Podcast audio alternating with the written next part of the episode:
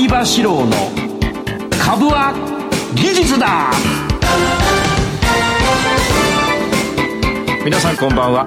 相場志郎です。リスナーの皆さんこんばんは。金井憧れです。この時間は相場志郎の株は技術だをお送りしていきます。相場さん今日もよろしくお願いします,、はい、なんかさっきさ、はい、憧れちゃんと話したら新しいこう、うん、番組の思考でさ、はい、なんか公開生飲み会、はい、要するに生を飲んでる風景を生で放送する、はい、なんか視聴者面白くねえじゃん。私たちが楽しいだけかもしれない。公開生飲み会。いつかできたらいいですね、ね、公開生放送の話をしてたら、はい、公開生飲み会の方がしたいなっていう話。俺思ったのはさ小金ちゃんの脳みそがさだんだん俺の脳みそに近づいてきたんじゃないかっていう感じがしてね。いい命名だよ。でお会いしているとだんだんそうなってきたのかもしれない。そのうちおじさんになるぞ。さてはいえー、詐欺被害の話をずっとしてきましたけれども、ね、これ拡大中で、はい、今もですね、えー、私のオフィスの方に、えー、結構来てます。まだどんどん増えてるんですか、うん、200万送ったか300万送ったか。で今あの顧問弁護士で、えー、元東京地検、えー、特捜部の、はい、今弁護士をやってる人人たちと、はい、えー、ミーティングしてます。必ずお縄にするぞと。で、えー、皆さんがそれぞれ地元の警察署に行ったんでは警察は日本に何万かあるからね、はい、そこに行ったんでは警察にとって一件の事件なんでやっぱりなかなか取り上げにくい。他にいろいろな事件があるじゃないですか、はい、だからえーと、と私の方でまとめたい、うん、で警視庁もまとめまとまってくると本腰を入れられやすいということでしょうから、えー、私の弁護士を通じていきたいので、えー、被害に遭った方はですねご連絡をあのオフィスの方にいただきホームページでねあの相場城の株塾とか株式会社ファームボンドとか入れていただくと出てきますから、はい、でまあ私ももういいおじさんですからまこねちゃんのお父さんの年上だからね。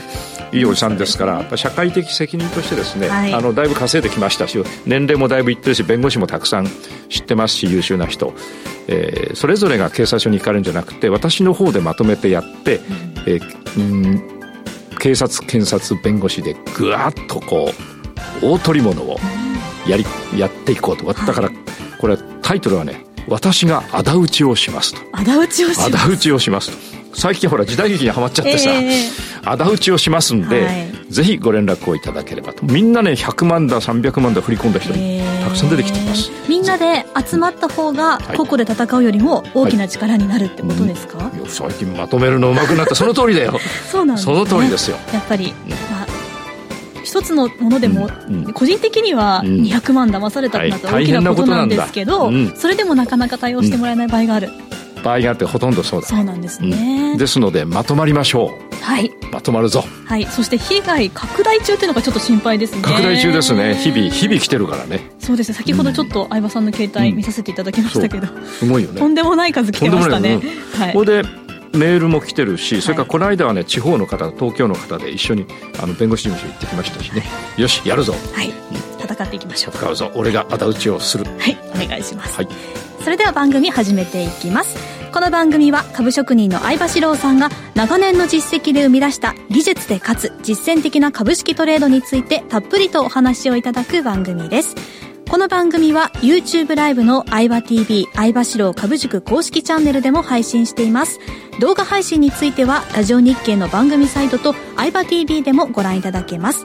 また番組を見逃した、もう一度見たい、そういった方のためにファームボンドの会員登録をしますと番組の過去の動画などもご覧いただけます。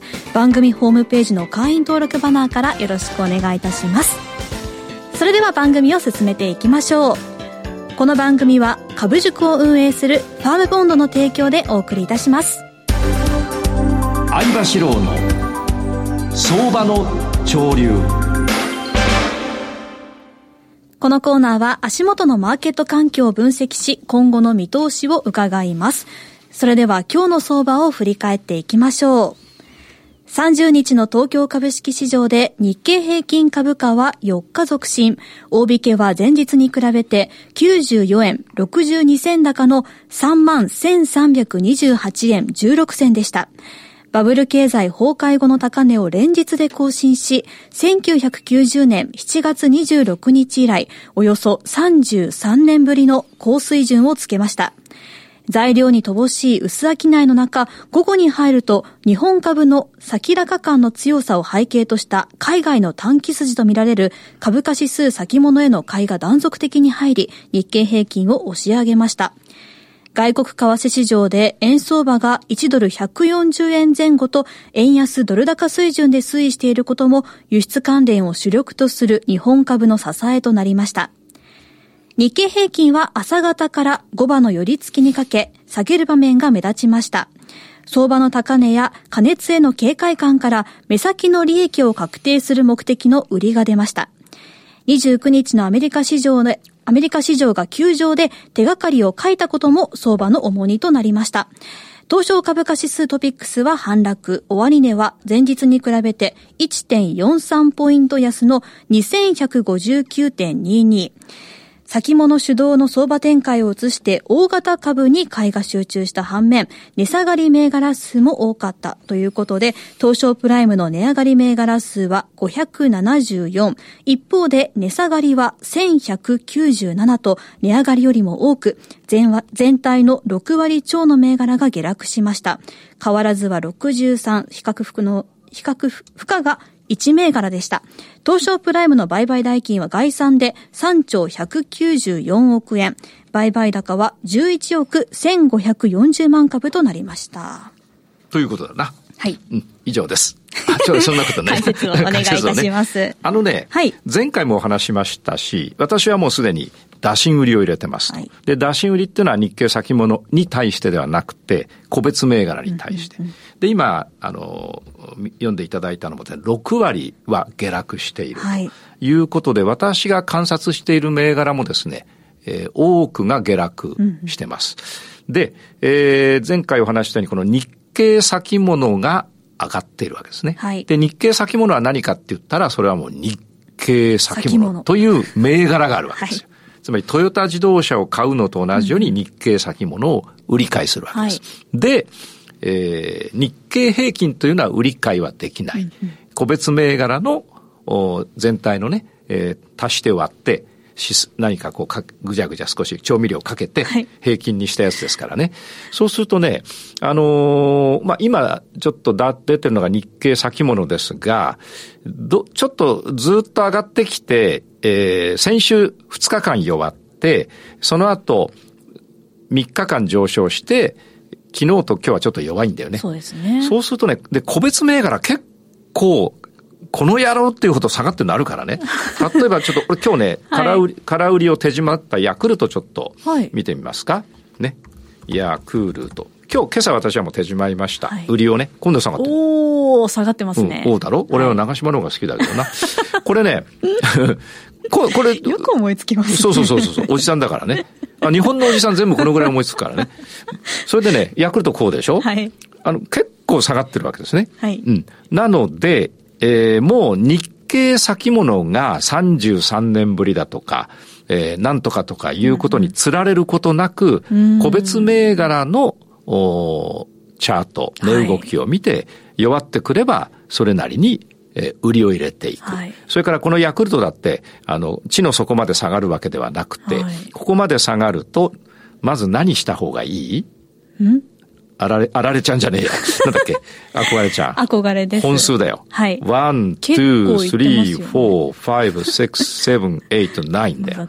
今日で9日ですから、そろそろあのー、多分下げ止まりっていうのは、ローソク足が横に動いて、はい。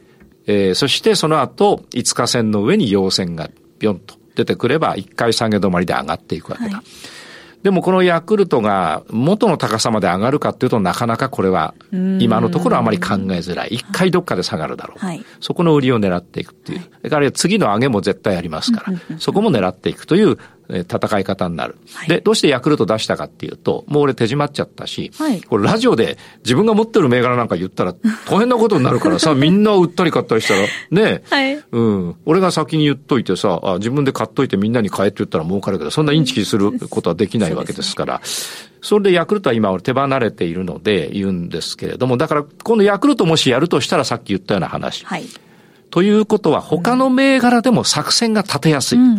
ですから今のタイミングというのは日経がどんどん上がってるから、はい、日経先物を買っちゃうといつ下がるかわかんない。でも日経先物を、まあ、売ると、上がっちゃったら怖い。はい。だったらそういうのやらなきゃいいじゃん。そうですね。うん。ただ、いずれ、やるタイミングが来ますから、うん、日経先物は観察していて、個別銘柄の作戦が立てやすい銘柄をやったらいいじゃねえかというふうに、えー、おじさんは思うわけだ。こんなに33年ぶりというようなことが起きていても、うんうん、個別は個別の動きをしているものが多いっていうことなんですか、ね、多いということです。つまり日経先物が勝手に買われてるだけなんだよな。現状。はい。うん。例えばじゃあ、えっ、ー、と、適当に入れるとソフトバンクグループ見てますか？はい。ソフトバンクグループなんてだってこんなに上げてたのにさ、うん、上がったの最近だぜ。そうですね。でしょ？はい。やっとそこつけたから、今回買いだな、これ。あれ？っていう。でしょ？それから例えば、えー、見ますとね、えー、じゃあ、どれを見たらいいかな。えー、じゃあ、電信電話、NTT。はい、NTT は、まあ、日経と同じように上げてたんだけど、実は5月15日を天井にそこから下がってるじゃないですか。ということで、はい、それぞれ違う動きをしてます。じゃあもう一個ちょっとなんか適当に、なんかない、あの、見たい銘柄。なんでもいいよ。なんだなんだなんだなんだなんだなんだ。はい。で、こうやって、じゃあ三井住友フィナンシャルグループ。はい、ほら。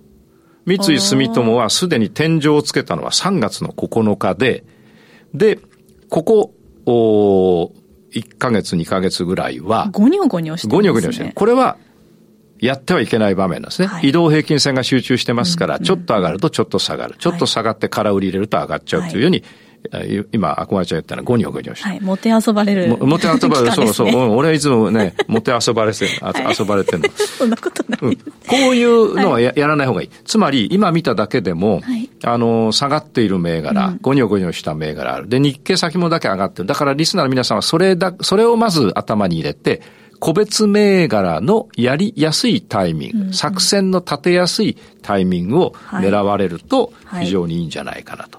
で、いずれ日経先物も、うん、あの、絶対とは言わないけど、これは現月っていうものもあるし、はい、えー、S q とかね、あるからね、いずれ、それからね、日経先物を買う理由わかる？日経先物を買ってる外人たちが、外人がほとんどなんだけど、はい、外人がなんで買うか知ってる日経先物。え、なんでですか？お金儲けたいから。お金儲けたいから、上がるものを買いたいんだよ。うん、損したくて買ってるわけじゃないよね。はい、つまり、日経先物はお金を、でお金を儲けたいから買う。はい、つまり、買ってる段階じゃね、含み益であって、儲けにはならないから、はい、彼らはいずれ日経先物の今のものを手締まって、お金に変えて、あ、なんぼ儲かりましたって話だから、必ず売る時が来る。つまりこれだけ資金が集中してるわけだから、持ちっぱはないので、はい、えー、どっかでそれが発生しますから、うんうん、えー、前の2ヶ月ぐらい前のこの番組でお話したように、潮目が変わるタイミングが来る。潮目が変わる第一発目は、えー、日経先物の下半身発生。うん、逆下半身発生。下がるとそうです。そして日経先物今買うと危ないので、買わず、やりやすい銘柄をやりましょうというのがお話ですね。逆半身が出るまで、ちょっと様子を見ながら、個別のやりやすいところで。別に日経先物やらなくたっていいもんな。うん、他の儲かるのでな。はい、それ以外に、えー、っと、今度はなんだ、ドル円を見ていきましょうということですけれども、はい、ドル円はね、俺一回手締まったんだけど、はい、また買った。あ、買いました。うん。今ね、だから円安どんどん上がってて、はい、今、この番組をやってるこの時点で140円58銭。はい。俺また今度さ、ウィンブルドン行くんだけどさ、なんか、またお金かかりそうだよね。そうですね。うん。それで、どうして判断したかと、月足見るとね、はい、ちょっと見ていただきますと、えー、円安になると思ったのは、これね、月足ですよ。パンパカパンで、一回さ、えー、っと、去年の10月を天井に円高に下がってきたんだよ。はい、で、その後、1ヶ月、2ヶ月、3ヶ月。ここ3ヶ月横ばいだったわけですね。えー、陽線、陰線、陽線で横ばいだったら、はい、抜けたじゃん。はい。抜けたっていうことはどういうことかっていうと、抜けたっていうことだから、はい、あの、株軸ではロックダウンって言って前2、3ヶ月を上に抜けちゃったやつ。で、前の3ヶ月間の一番高いところから始まって抜けてるじゃない、はい、これはね、上がるんだよね。上がるっていうことは、こういくってことだから、円安になるってこと。はい、で、前回はね、152円まで行って、で、151円近辺か2円近辺で日銀が介入したんだ。で、俺日銀の介入と一緒に俺も介入したんだ。ただ、俺の介入はほとんど役に立ってないと思うけど。な、同時に入れたんだから俺も介入したんだよ。うん。それでね、円高になったわけ。はい、で、大体功績は日銀の功績だけど。そうでしょうね。うんうんうんうん。うん、そうなんだけど。はい、まあ、これはだからね、やっぱり円安になっちゃうよね。そうするとね、結構、円安だと輸出企業もすごく儲かります。儲かります。ただ、輸入品が猛烈に損して輸入しなきゃいけない。そうですよね。今まで130円で買えたものを150円とか40円払わなければ入ってきませんから、我々の国民生活なので、あの、その輸入品に関しては非常に苦しくなってくる。というところでしょう。で、151円で大騒ぎされたんだ。ど大変だ大変だっつって、はい、でこれどうなっちゃうんだと、うん、卵が高くなるとかさ、うんうんうんうん、なんかでこれまた発生するよね、うん、つまりインフレだよ、はい、インフレ。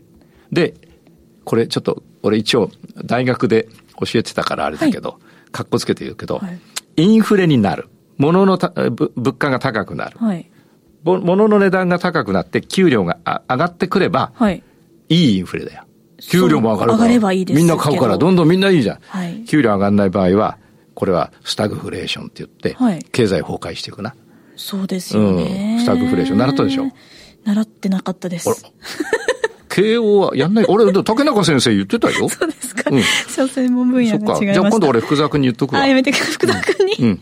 えっ、と、そういうことで、円安の方向に動いてます。はい。で、まだだから売り早いですよ。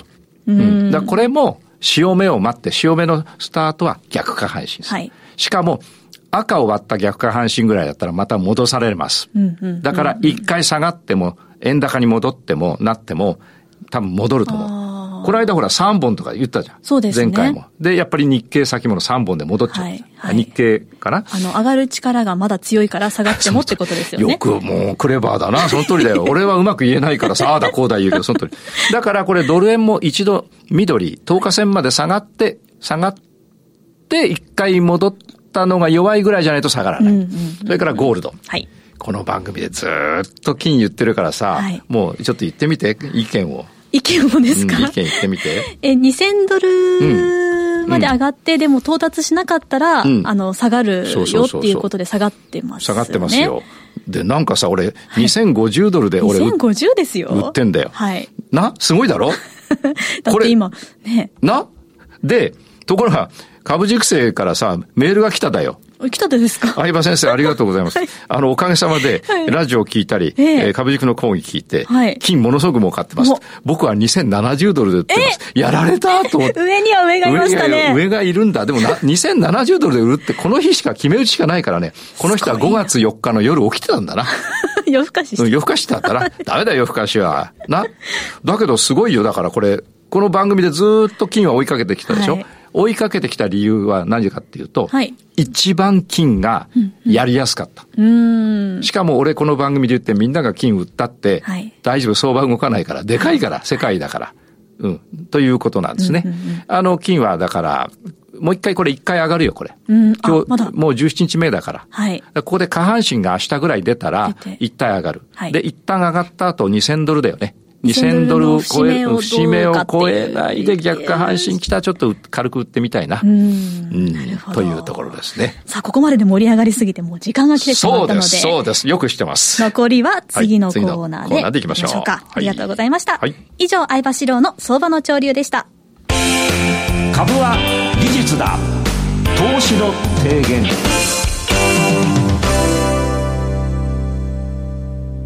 ここでは相葉さんにトレードの提言についてお話をいただきます。はい、今日の提言は？今日の提言はですね、大幅上昇の一旦の終了。はい、大幅上昇の一旦の終了。そして再復活を捉える。かっこいいだろ？なんかかっこいいタイトルですね。かっこいいだろ？かっこいいだろ？でね、今大幅上昇してるわけだ、とりあえずね。はい、で、それにちなんで、大幅上昇の後、どうなるのかと。はい。あの、延々と続くわけはない。そうですね。うん。ドルドルと続くわけはない。ドルドルとうん。ユーロユーロと延々続くわけはない。ちょっとね、今、あの、アコヤちゃんに見ていただきたいんですが、はい、日本新薬という会社があります。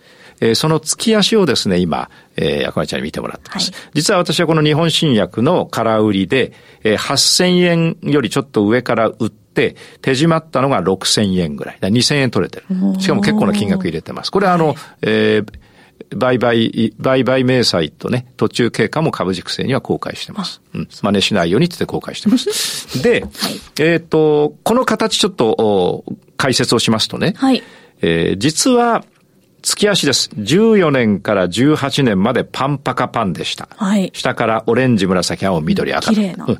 で、綺麗だな。はい、まあ、アクアちゃんほどじゃないけどな。ありがとうございます。ごま吸ってます。はい。え、それで、そのパンパカパンもいずれ一回下がるんだね。下がるけど、大幅には下がらない。はい。一回また戻っちゃうわけ。つまり、パンパカパンはゴキブリだって俺の方には書いてある。ゴキブリ？うん。大学時代俺の部屋にね、ゴキブリが出た。はい。な、中野新橋。中野区本町5丁目な。それで、ベルドミール201。はい。うん、そこでな、そこでな。そんな言っちゃっていいんですか、うん、大丈夫、はい、だって俺40年前だから。はい、で、ゴキブリが出たんだ。はい、で、新聞紙で叩いたんだ。で、死んだと思ってしばらく見たらまた動いてる。つまり、パンパカパンは、ずっと上がっていて、一旦下がったように見えても、やっぱりまた上がる。はい。で、また上がってって、いよいよ終わりかなと思っても、また上がる。うん、下がる、下がる。うん、また、いや、上がってって下がってもまた上がる。また上がる。で、いよいよ、今度こそと思って大幅下落するんだけど、はい、また上がる。そしてまた下がるけどまた上がる。しぶといですね。しぶといの。ゴキブリだよ。な。まさに。で、これが日本新薬の月足の動きです。で、俺はどこを打ったかとここを打ったわけ。はい。というところです。次にもう一つ見ていただきたいのは、このね、商船三井の週足。はい。形が似てるだ。うんうんうんうん、で、商船三井の週足を見ると、先ほどの日本新薬の月足ベースでの、まあ、天井、要するにパンパカパンが終わって、はい、天井圏で上がったり下がったり。はい、だからパンパカパンが終わってぐっと下がったからといって、その売りを長く、その売りを長く持ってるとまた上がっちゃうんだよ。うんうんうん、で、それなんだけど、パンパカパンずっと長いからさ、はい、さあの、最初の下げでさ、下がっていくと空売り入れちゃってさ、はい、で、次、復活するっていうのは頭はないわけ。こんなに上がって、上がってきて、で、これだけやっぱり天井つけて下がったんだから、これからは下落だって思っちゃうけど、上がるんだよ。はい、で、もう一回下がるんだ。で、今度こそと思って売りを追加するとまた上がるんだよ。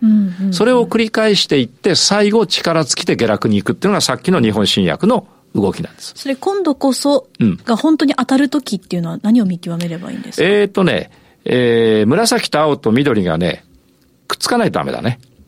紫、青、緑がくっつく。うん、パンパカパンっていうのは、はい、オレンジがあって、間隔がその上に紫があって、間隔空いて青があって、間隔空いて緑があって、はい、あとは緑の近くで赤がいろいろやってるわけだ。はい、つまり、この線が上の方で、緑と青と紫が集中してこないと本格的な下落にはならない。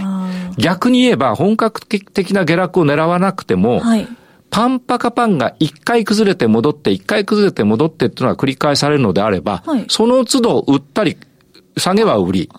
また下半身になったら買い。そっかそっか。で、また逆下半身で売りって繰り返してって、ジグザグの天井圏を取った上で、エキスを吸った上で、それを何回かやってると、紫と青、つまり100周線と60周線、あるいは100日線、えー、50周線と30周線、うん、10周線がだんだん近づいてくる、はい。これはどういうことかっていうと、パンパカパンで上がっていった結果、天井圏を迎えて、値動きが一定の範囲でしかなくなって横ばってくるから、移動平均というものが、うんうん、えー、50日と30日と10日が同じぐらいになってくるわけ。はい。そうすると、いよいよ終わるから、うんうん、そこから先は下落で、えー、私が取った、えー、日本新薬の。で、ただこれ日本新薬は月足で示してるけど、はい、えー、商船三井は週足ですが、うんうん、同じ動きします。日足でも週足でも天井圏は。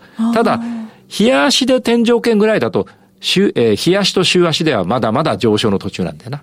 日足と？日足で天井圏。これ今、商船三井は週足なんだけど、はい、日足でこの形ができたぐらいだと、はい、えー、月足ではまだ、あの、上昇の、上昇の途中のちょっとした下落ぐらいなんだな。うね、うん。で、もう一つ見ていただきたいのが、はい、三井松島ホールディングスってやつ。はい。これはもう、これ週足ですが、下落トレンドに移ってる。これ俺は空売り取ってます。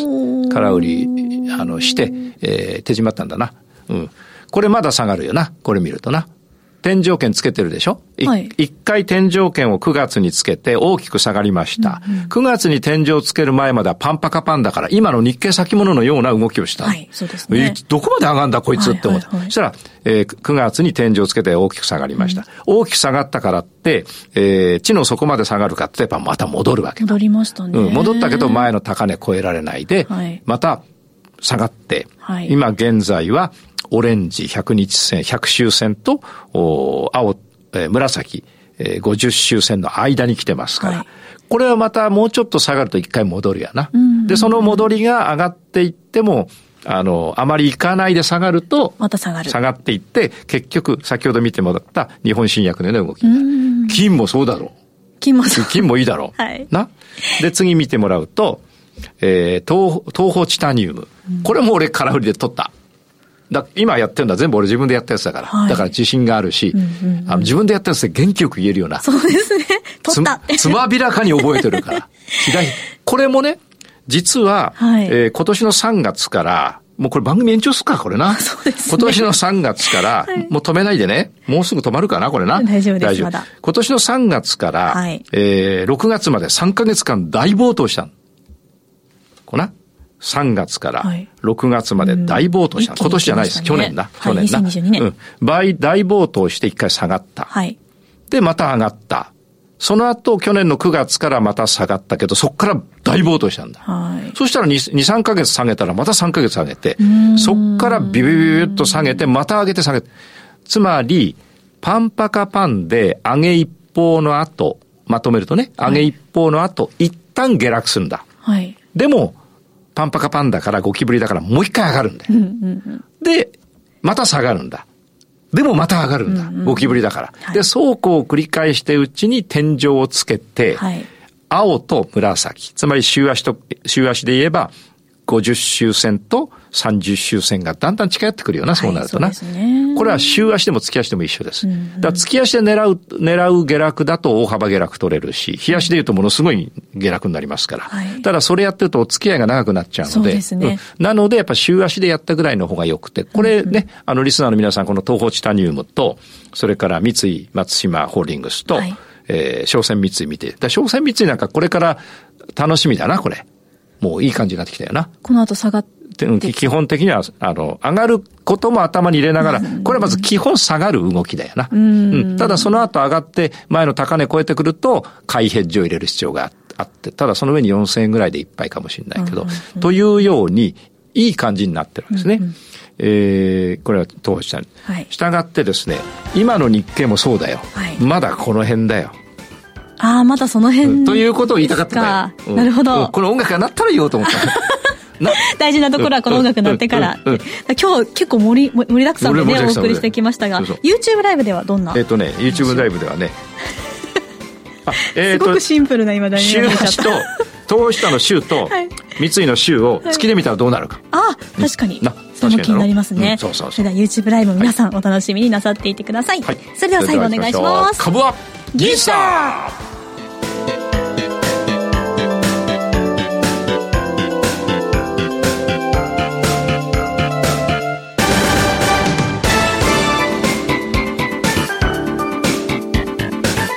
の番組は株塾を運営するファームボンドの提供でお送りいたしました。